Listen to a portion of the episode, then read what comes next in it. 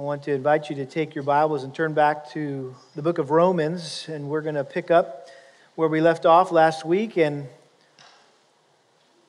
look at probably one of the most uh, well known, beloved, most memorized verses in the entire Bible. I imagine that most of you have this verse memorized. Uh, you've quoted it to yourself and to others many times. And I doubt that I'm going to say anything that you haven't already heard in today's sermon, but hopefully we'll all be stirred up by way of reminder as we look at this classic text, Romans chapter 8, verse 28. Paul writes, And we know that God causes all things to work together for good to those who love God, to those who are called according to his purpose. Heavenly Father, we love this verse. This verse has provided us so much comfort, so much peace, so much hope and perspective when we found ourselves in difficult times in life. And Lord, I'm sure there's some today that you brought here specifically to be reminded of this verse.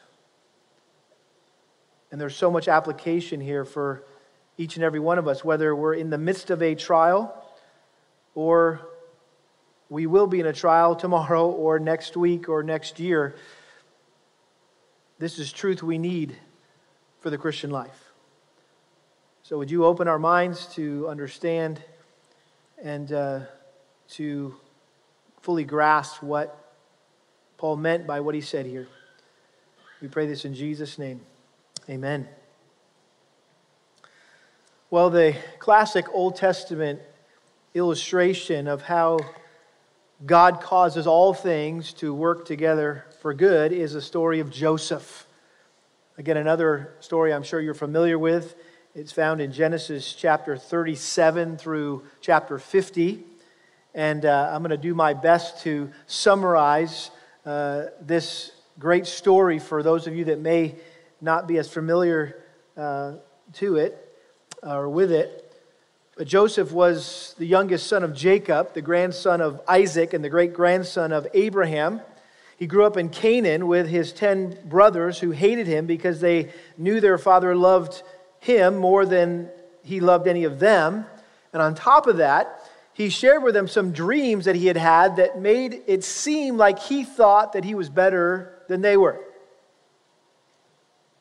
And so they plotted together to get rid of him. And when his father sent Joseph to check on him one day, check on them one day, they seized him and stripped off that colorful tunic that uh, Jacob had given to him, and they threw him into a pit and contemplated his fate.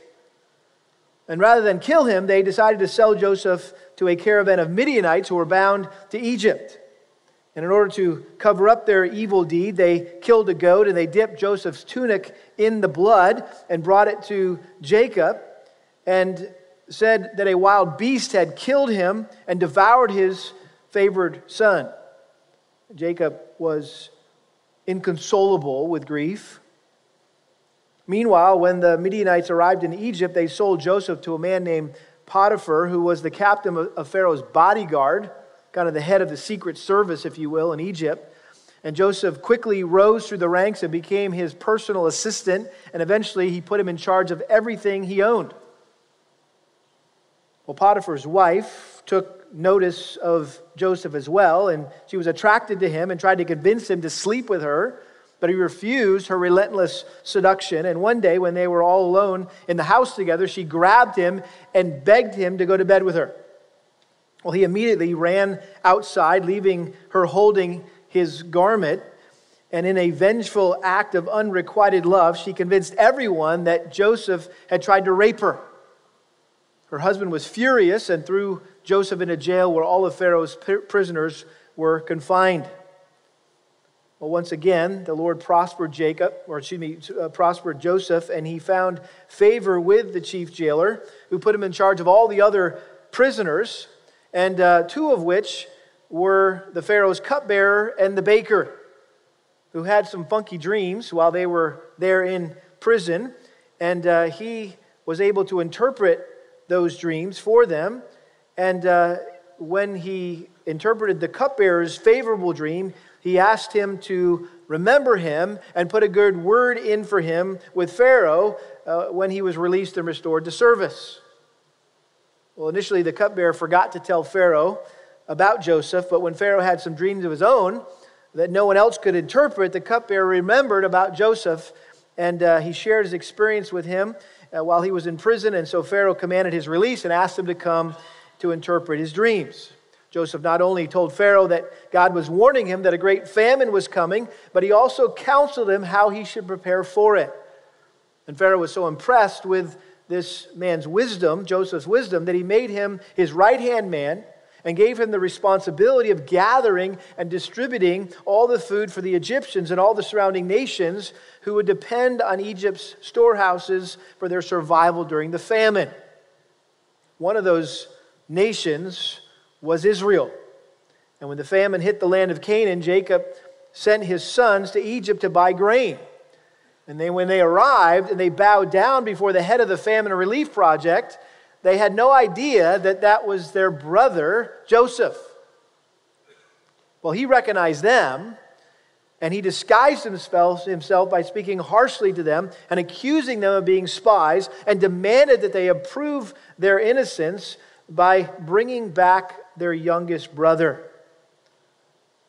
Joseph detained one of the brothers and sent the rest back with some grain and told them to return with his little brother Benjamin, who was Jacob's new favorite son.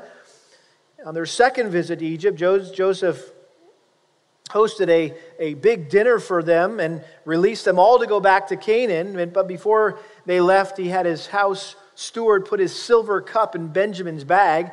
And when they were leaving town, he had them all arrested for stealing.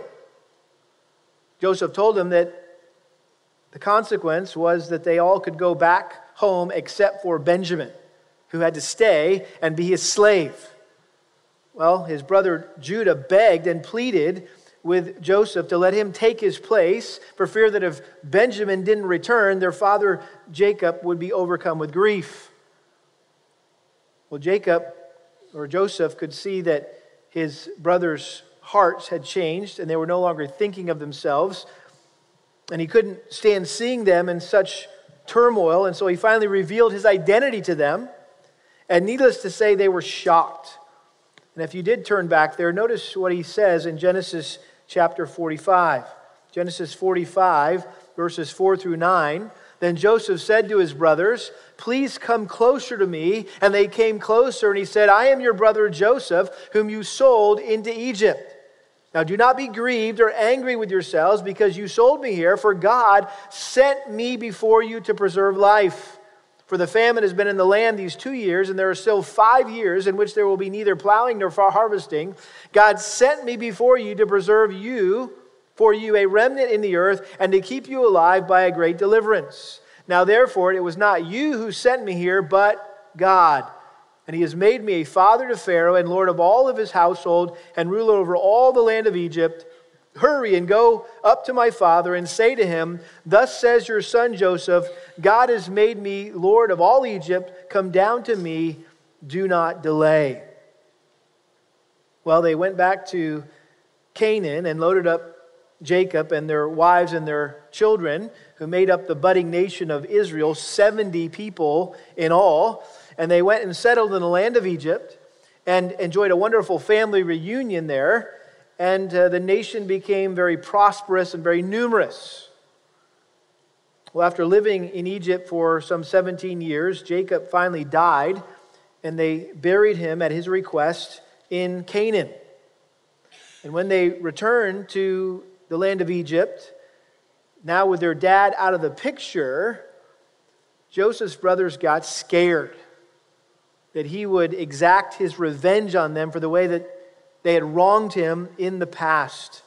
Look at Genesis 50 and these reassuring words that Joseph spoke to them. Genesis 50, verse 15.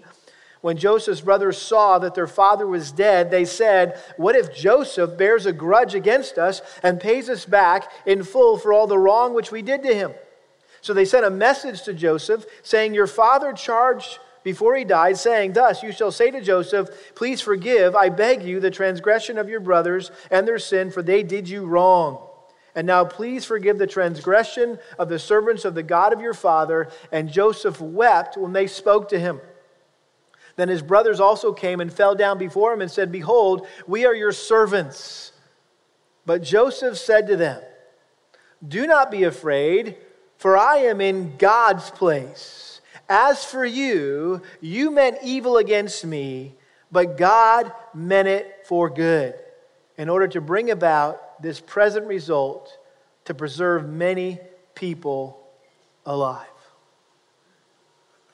In short, what Joseph said to his brothers is hey, guys, it's all good. It's all good. And that's what we should be able to say, no matter what others do to us or no matter what happens to us.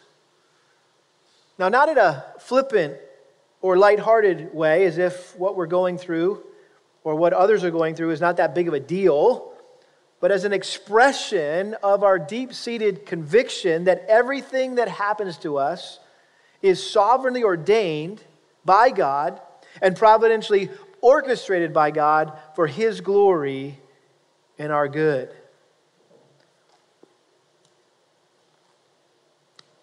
This is one of the most comforting and encouraging verses in the entire Bible, but I just want to remind us before we get into it that we need to be careful how and when we quote Romans 8:28 to others. This is one of our go-to verses, right? That we love to share with others in times of need and I just want to remind us that there's a right way and a wrong way to come alongside someone when they're experiencing the pain and sorrow of losing a game or losing a job or losing a parent or losing a child. Proverbs 25 20 says, like one who takes away a garment on a cold day, or like vinegar poured on a wound, is one who sings songs to a heavy heart. And so we got to be careful that we don't just sweep into somebody's pain and suffering with a sing-songy attitude and say, "Oh, Romans 8:28, you know, God works all things together for good to those who love him and are called according to his purpose." Sometimes the best thing to do is just show up and sit there on the ash heap and not say a word. That's what Job's counselors did at first. They sat there for an entire week, seven days, seven nights, didn't say a word because they could tell that Job was in such pain and anguish. But then they had to turn it into a group counseling session, right? Where they started spouting off a bunch of good theology, but it didn't apply to Job, nor was it what he needed at the time. Timing is everything. And we need to remember that this verse was intended to soothe, not to sting. And so we need to keep in mind that Joseph said what he said at the end of his ordeal when he could clearly see the hand of God at work and all the awful things he endured. This was, this was at the end of his ordeal.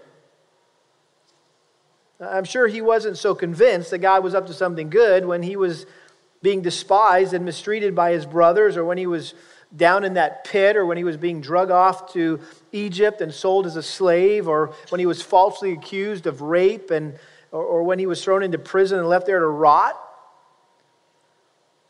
I imagine that when Joseph was in the midst of his ordeal and things didn't look good or feel good at all, he probably had a hard time believing that God was good, let alone in control of what was happening to him. But it's verses like the one we have in front of us, Romans 8:28, that should convince us of the sovereign goodness of God particularly when our lives seem like a random mess. Your life ever feel like that? It's just kind of like a random mess.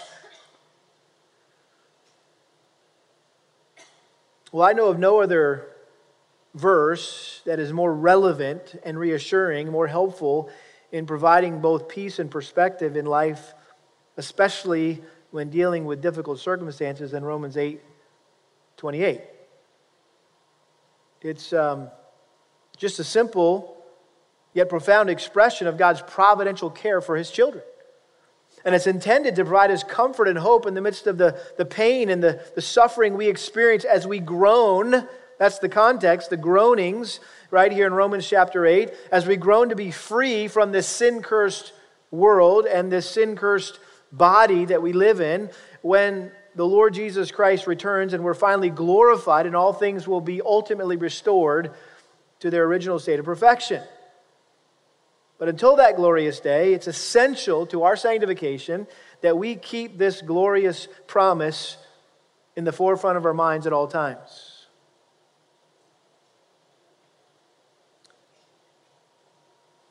Kelly wondered why preparing a message on one verse took me so long, maybe longer than uh, a longer text might take me. And I began to think about why was that? And well, it probably was that throughout my life in ministry, I probably quoted this verse to myself and other people more than any other verse in the Bible.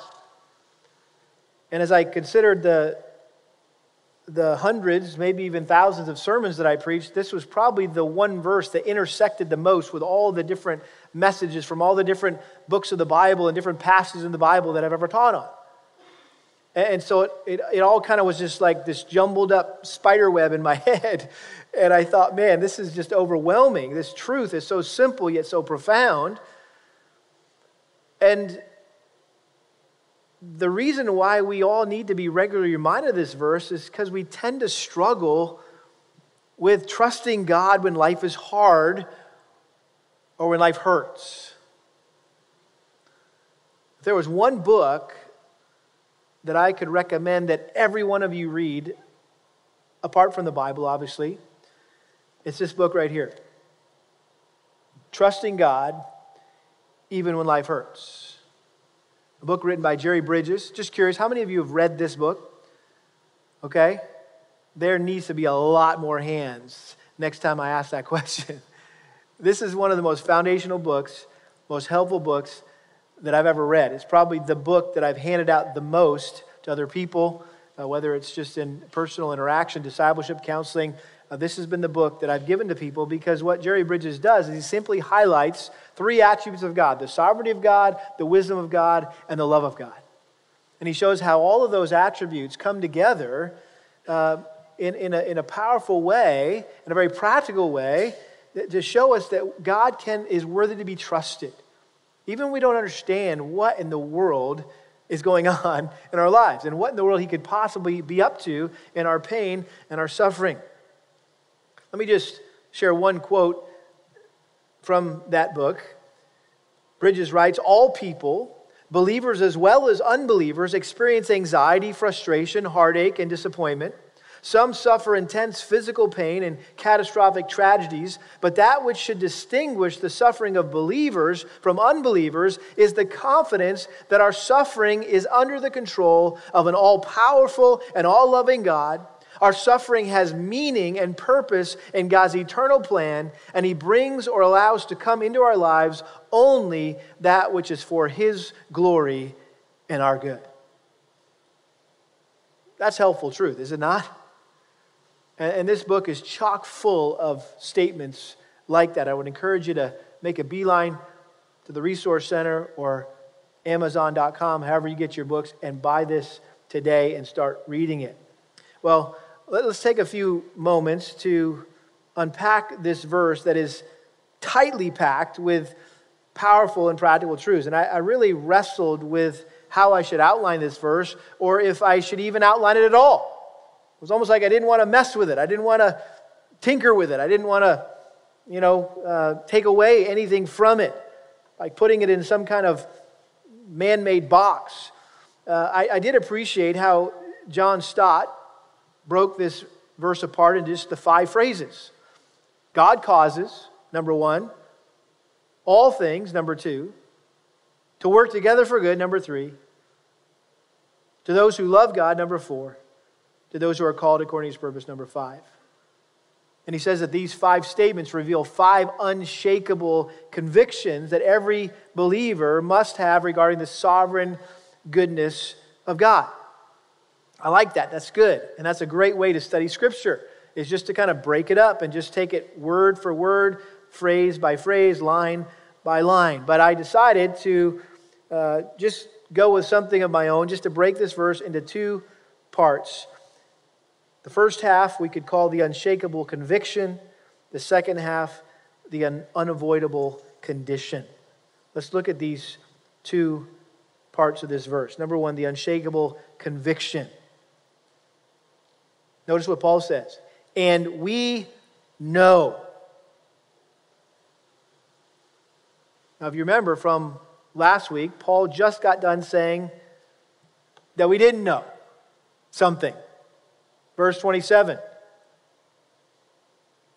Well, excuse me, verse 26. In the same way, the Spirit also helps our weakness, for we do not know how to pray as we should.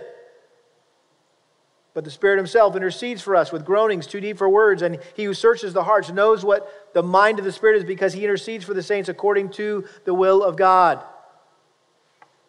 So Paul just got done saying we do not know how to pray as we should. We don't know, don't always know what God's will is for our lives or what he's up to in our trials and adversities that we face in our lives. But Paul went on here to say that we do know something. What do we know? We know, and not just know, we know with absolute certainty, beyond a shadow of a doubt, as a matter of fact, that whatever happens to us has been sovereignly ordained by God, who providentially orchestrates everything in our lives to bring himself glory and accomplish good in our lives. Notice Paul didn't say, and we see that God causes all things to work together for good, or that we and we feel like God causes all things to work together for good. Because there's lots of times in our lives when things don't look good, and they don't feel good. But we, what does he say?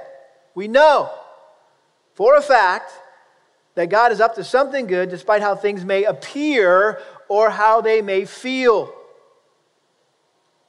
So, whenever things look and feel bad, we need to remember this unshakable conviction that God sovereignly ordains and providentially orders everything for his glory and our good. Notice he says, and we know that, what? God causes all things to work together for good.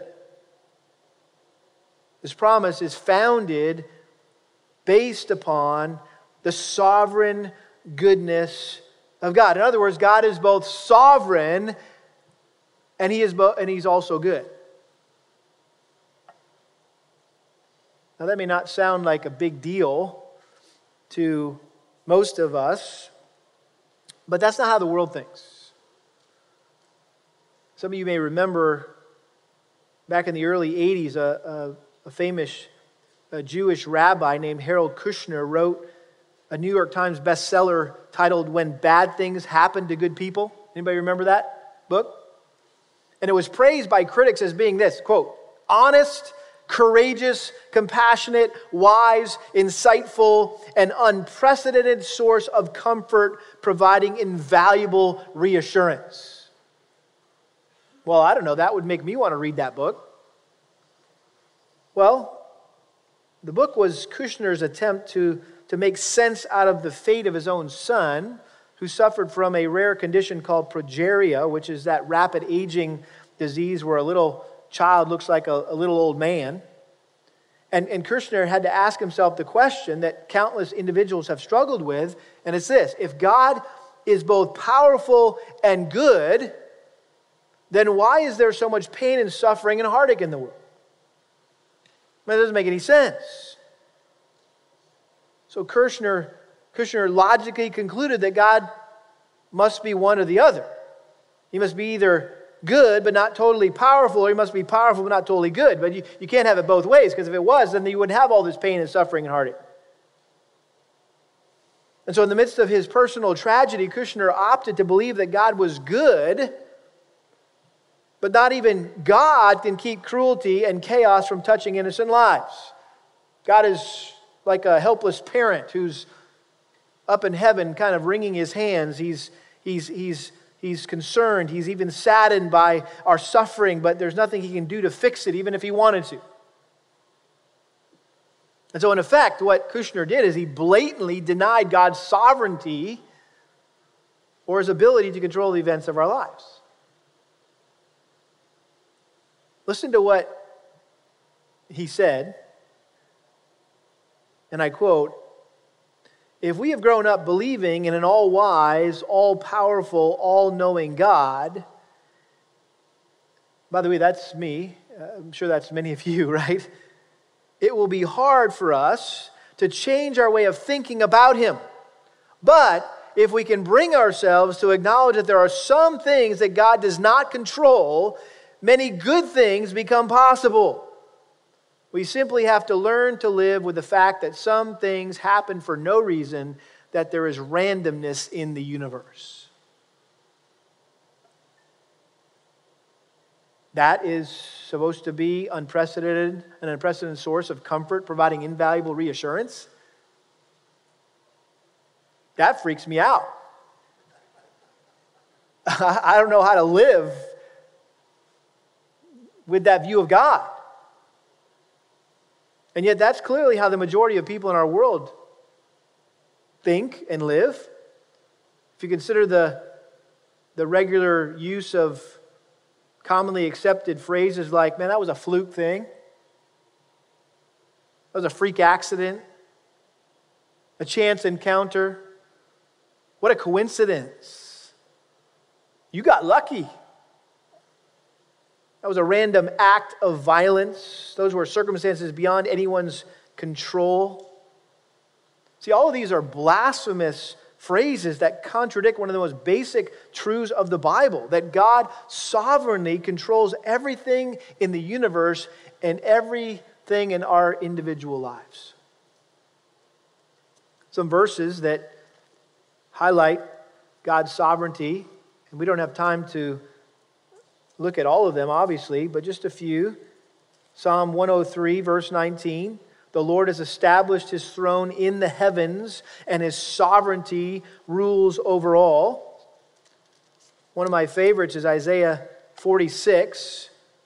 Isaiah 46, verse 8 Remember this and be assured, recall it to mind, you transgressors, remember the former things long past. For I am God, there is no other. I am God, there is no one like me, declaring the end from the beginning and from ancient times things which have not been done, saying, My purpose will be established, and I will accomplish all my good pleasure. Calling a bird of prey from the east, and the man of my purpose from a far country. Truly I have spoken, truly I will bring it to pass. I have planned it, surely I will do it. And then in the New Testament, a couple other examples Ephesians 1, verse 11. We have been predestined according to his purpose, who works all things after the counsel of his will. And then 1 Timothy chapter 6, verse 15, in concluding his first letter to Timothy, he says this He who is blessed and only sovereign, the King of kings and Lord of lords, who alone possesses immortality and dwells in unapproachable light, whom no man has seen or can see. To him be honor and eternal dominion. Amen. Again, those are just a few verses on the sovereignty of God. Another word that we don't hear very often these days that's closely associated with God's sovereignty is God's providence. With God's providence. Um, it's interesting that one of the capitals of one of the states in America is called Providence, Providence, Rhode Island. And the guy who founded that city was unjustly treated and falsely accused and basically ran out of another one of the colonies. And he ended up in this region and he decided to call it Providence as a, as a reminder that all that had happened to him to get him to where he was was all part of God's providence. And what's sad to know, I just read an article the other day that um, the majority of cities that are considered post Christian uh, in our country are all in the, the majority are in the New England states. In fact, the, the city that was closest to where I grew up is the number one post Christian city in America Springfield, Holyoke, Massachusetts. And it's just tragedy to see how far our country has come. But this, this word providence is a very important word. In fact, Romans 8 28 is, is not so much about the sovereignty of God as it is about the providence of God. You say, what's the difference? Well, God's providence is how he carries out his sovereign plans, the things that he's ordained, the things that he's decreed. He carries them out, he fulfills them through his providence, or how he constantly cares for and provides for his children. Probably my favorite example in the Bible of providence is the book of Esther. Are you familiar with the story of Esther? It's an amazing story, but the whole book, this is an entire book. The story of Joseph is a great story, don't get me wrong, but this entire book, the entire book of Esther, is devoted to establishing and exemplifying the doctrine of divine providence. And what makes the book of Esther so fascinating is that God's name is never mentioned anywhere in the book but you can see his hand working behind the scenes to fulfill his purposes for his chosen people in ways that the world would call, wow, those are some kind of coincidences. It's not a coincidence, it's providence.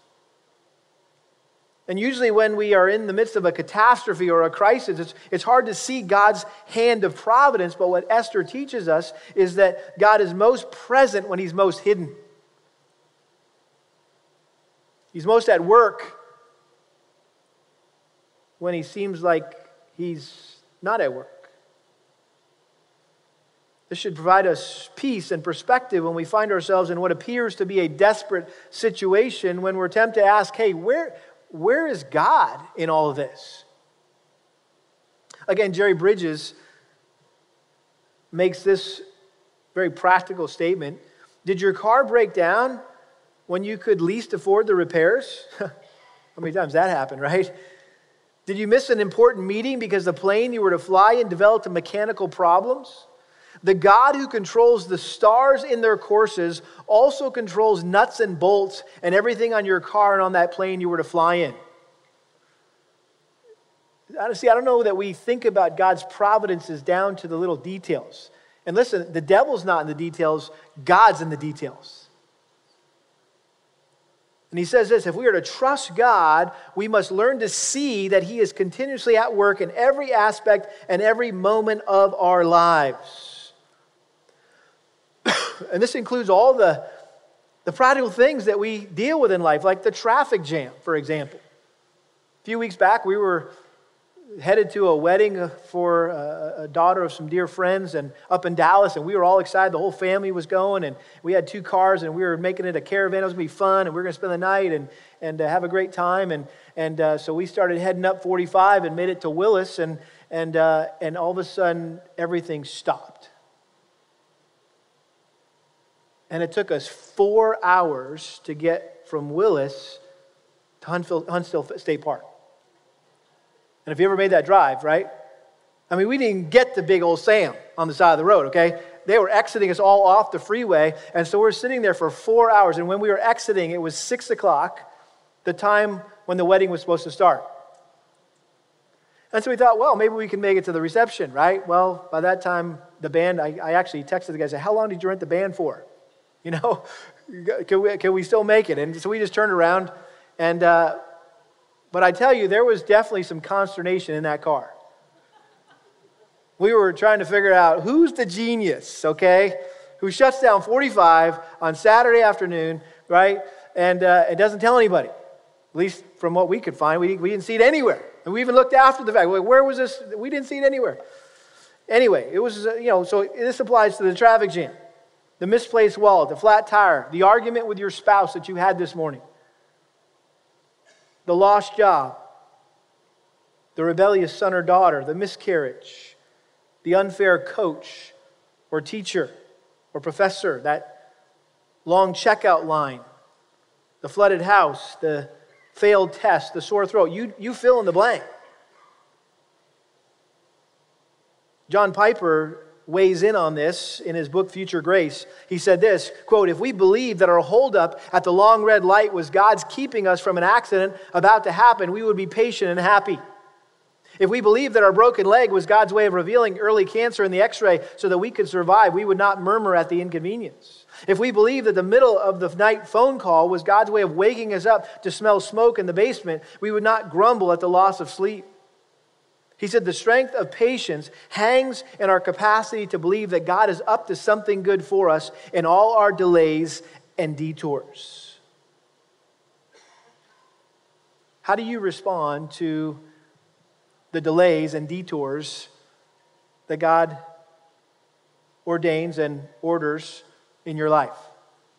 If anyone were observing you when you came up a, on a delay or some kind of detour of life, based on your response, would they know that you are absolutely convinced that God works all things together for good to those who love Him and are called according to His purpose?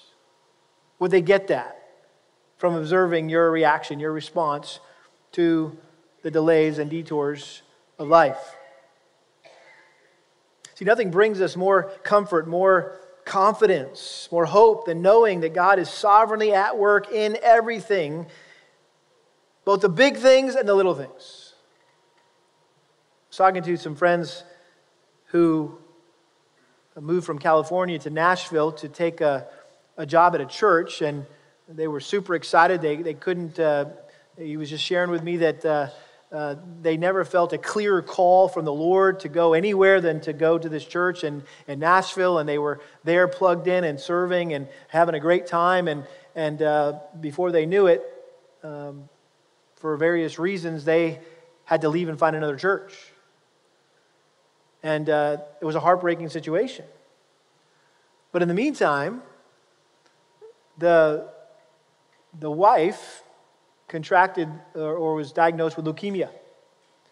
And uh, she spent a number of months in Vanderbilt Hospital, one of the highest rated top hospitals, right, in, for cancer in the nation.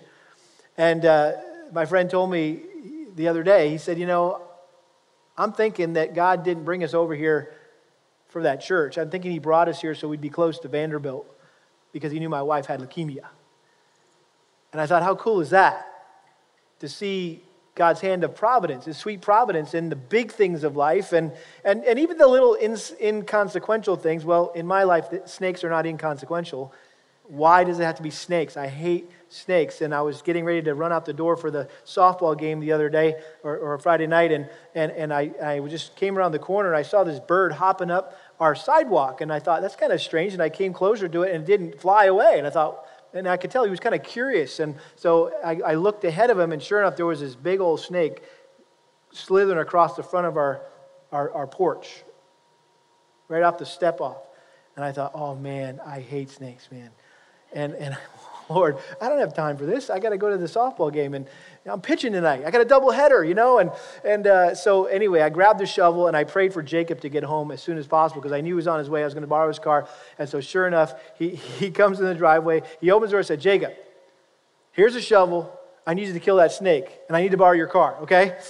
And uh, so I jumped in the car and I head up and I'm praying the whole way. Like I, that was my way of escaping, right? Having to deal with that. So, sure enough, um, the kid sent me a video afterwards and said, Don't worry, Dad, we got this. And uh, kind of in my face with this dead snake on the shovel, you know, with the head here and the body here. And um, I was praying for him on the way, though. I was. I was really praying that God would keep him safe. And I told him that was my birthday present, okay? That they killed the snake so I didn't have to. So, uh, again, what, what are you talking about? God works all things, causes all things to work together for the big things the cancer things and the snake things, right? The things that really matter and the things that really don't matter. That all things is an important part of this verse. It's God's sovereign control, providential care is totally comprehensive, it's all inclusive. It even includes evil things like suffering and persecution and temptation and even our sin.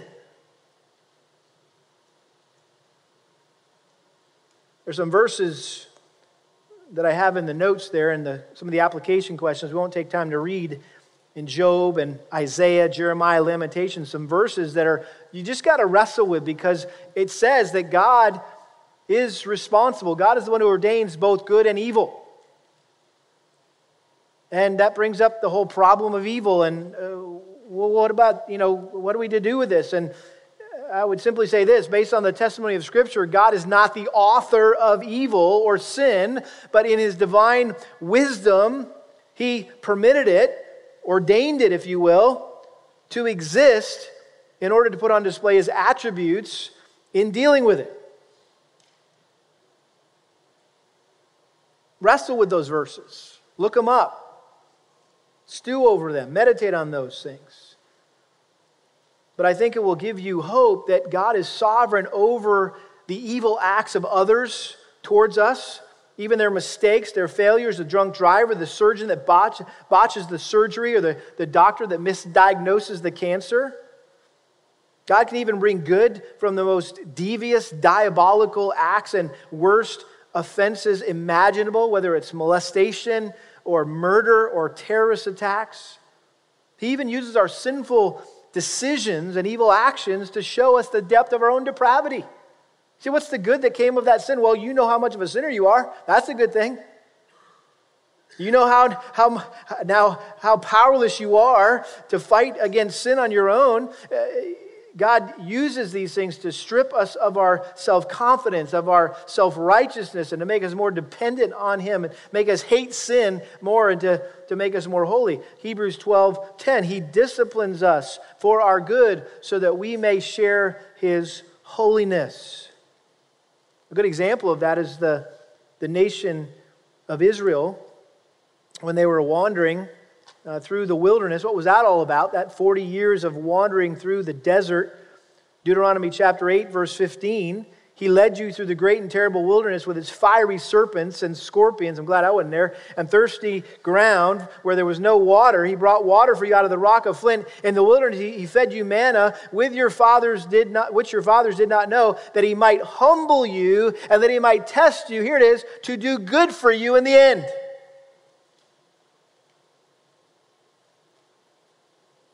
And so he used uh, the wilderness wanderings. He also used the exile. Jeremiah chapter 24. Jeremiah chapter 24, verse 5, when uh, Judah was uh, in exile in Babylon. This is what Jeremiah said to encourage them. Jeremiah chapter 24, verse 5. Thus says the Lord God of Israel, like these good figs, so I will regard as good the captives of Judah, whom I've sent out of this place into the land of the Chaldeans, for I will set my eyes upon them for good, and I will bring them again to this land, and I will build them up and not overthrow them, and I will plant them and not pluck them up. I will give them a heart to know me, for I am the Lord, and they will be my people, and I will be their God, for they will return to me with their whole heart. So, what was the good in this punishment for their sin? They were being punished for their, for their immorality and their, and their idolatry, and they were in exile. And what was the good that could come possibly from that is guess what? They were going to return, they were going to repent, and they were going to return to me with their whole heart. They would be way more committed to God as a result of this. And then, of course, we just sang about this Jeremiah chapter 29, verse 11. For I know the plans that I have for you, declares the Lord, plans for your welfare and not for calamity, to give you a future and a hope. Again, he's writing to people who are in exile, who are enslaved as a result of their sin. They were experiencing the consequences of their sin. And he says, Hey, I got, I got good plans for you. Plans to, to prosper you, then you will call upon me and come pray to me, and I will listen to you. In other words, I'm using all of this to, to, to draw you back to myself so you seek me with all your heart. So, God working all things together for good doesn't necessarily mean physically, physical things, like being healthy and wealthy. Oftentimes it's spiritual things. And it's also doesn't mean that everything in our lives will always turn out great. Marriages sometimes fail. People get divorced. Sometimes kids walk away from the Lord. Sometimes loved ones get cancer and they die. But someday, in some way, God will transform those painful experiences into blessings and use them for our benefit. And in the midst of all the, the hurts and the pains and the trials and the temptations and adversities and offenses that we face in life, we can rest assured that God is behind it all and He providentially is working out His sovereign purposes for our lives. And even when we don't know exactly what He might be doing, all the details, we know for, for a fact that the ultimate thing, the ultimate good that He is working is that he's making us more like Jesus. And we have to see verse 28 in connection with verse 29. For those whom he foreknew, he also predestined to become conformed to the image of his Son. So, what's the, the good that God is working through your pain and your suffering? He's making you more like Jesus. He's conforming you to the image of Christ. That's the unshakable conviction.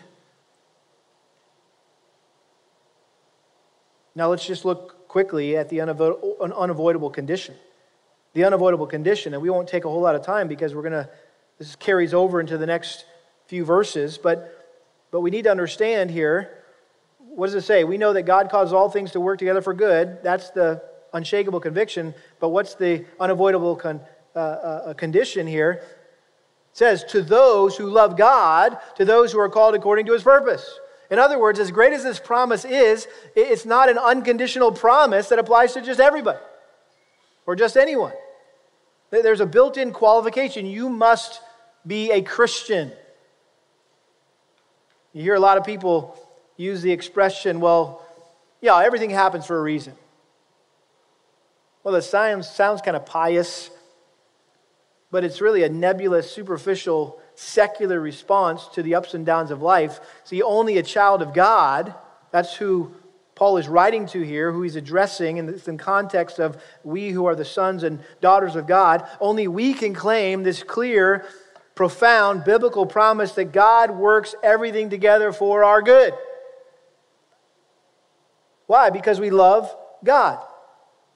We love God which is the most basic mark of a genuine believer, it's love for God. That's what, that's what the Christian life is all about. It's about loving God. Matthew 12, verse 28. What is the first commandment? What's the greatest commandment? Hear, O Israel, the Lord our God is one Lord. You shall what? Love the Lord, your God, with all your heart, with all your soul, with all your mind, with all your strength. 1 Peter 1 8 says this about believers though you have not seen him, you love him.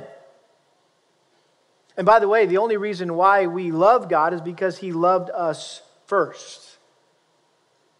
He poured out His love in our hearts. We learned that in chapter 5, verse 5.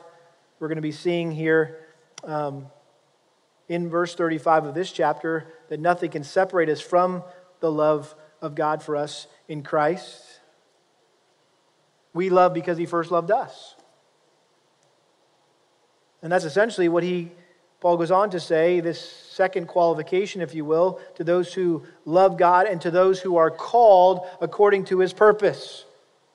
This is a reference to God's effectual call for salvation, which we're going to look at, Lord willing, next week in, in more detail. But just for now, we need to understand that God has extended a general call to all mankind to be saved. Isaiah 45 22, turn to me all the ends of the earth uh, and for I am God and there is no other. Basically, what he said. That general call to all mankind to turn to him to be saved is widely rejected. But he's also extended a special call, an effectual call, as it's often referred to, to the elect, which inevitably convicts them of their sin and irresistibly draws them to faith in Christ. Paul mentioned this in chapter 1 among whom you also are the called of Jesus Christ, all who are beloved of God in Rome, called as saints. So it's talking about the sovereign calling of God in our lives. 2 Timothy chapter 1 verse 9. 2 Timothy chapter 1 verse 9. God has saved us and called us with a holy calling, not according to our works, but according to his own purpose and grace, which was granted us in Christ Jesus for all eternity. So, again, we'll get into this more detail next week, but the promise that Paul made here only applies to those who are beloved by God and have been sovereignly called by God's grace for salvation. Now, there's, a, there's, there's this connection between being beloved and being called. Years ago, somebody sent me a quote that I've never forgot. It's from Spurgeon. And this is what he said, quote, "It is impossible that any ill should happen to the man who is beloved of the Lord." Did, did you hear that? It is impossible that any ill or bad should happen to the man who is beloved of the Lord. Ill to him is no ill, but only good in a mysterious form. In other words, whatever bad things happen to those who are beloved by the Lord are really good things in disguise.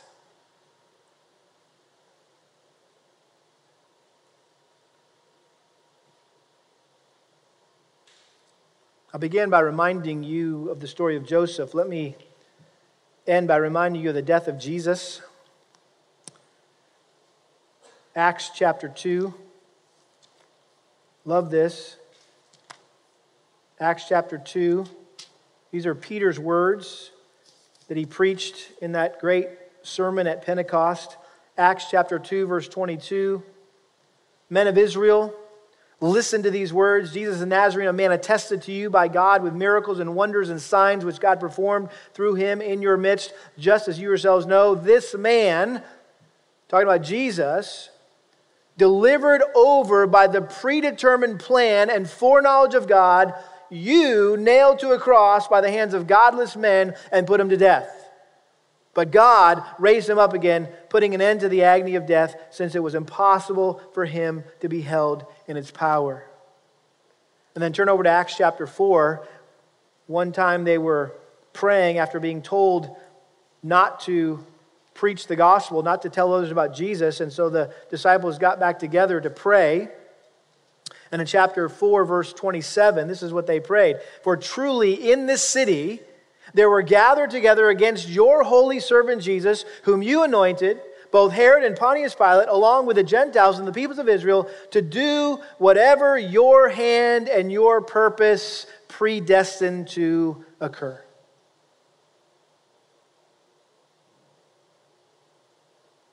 God used the greatest evil ever committed in the history of the world the crucifixion of Jesus Christ to accomplish the greatest good your salvation, my salvation. What the Jewish religious leaders, what the Roman soldiers meant for evil, God meant for good. Amen? Let's pray.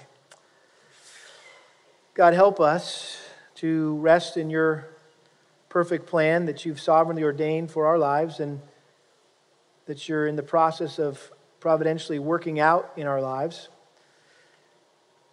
I pray that you would help us to remain absolutely convinced that you're using everything that we're facing right now to make us more like your son Jesus. Thank you for sending him to die for us. And I pray that if there's anyone here today who wants this promise to apply to them, but they know they can't claim that promise because they're not believers, they're not Christians, that, Lord, you would sovereignly grant them repentance and faith today that they could walk out of here able to claim this precious promise.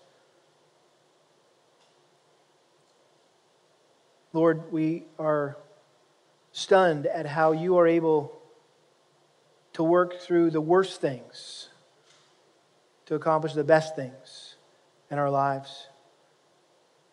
I pray we'd find great refuge, great strength. That this, in this verse, that this verse would be a stronghold for us. We pray. In Jesus' name, amen.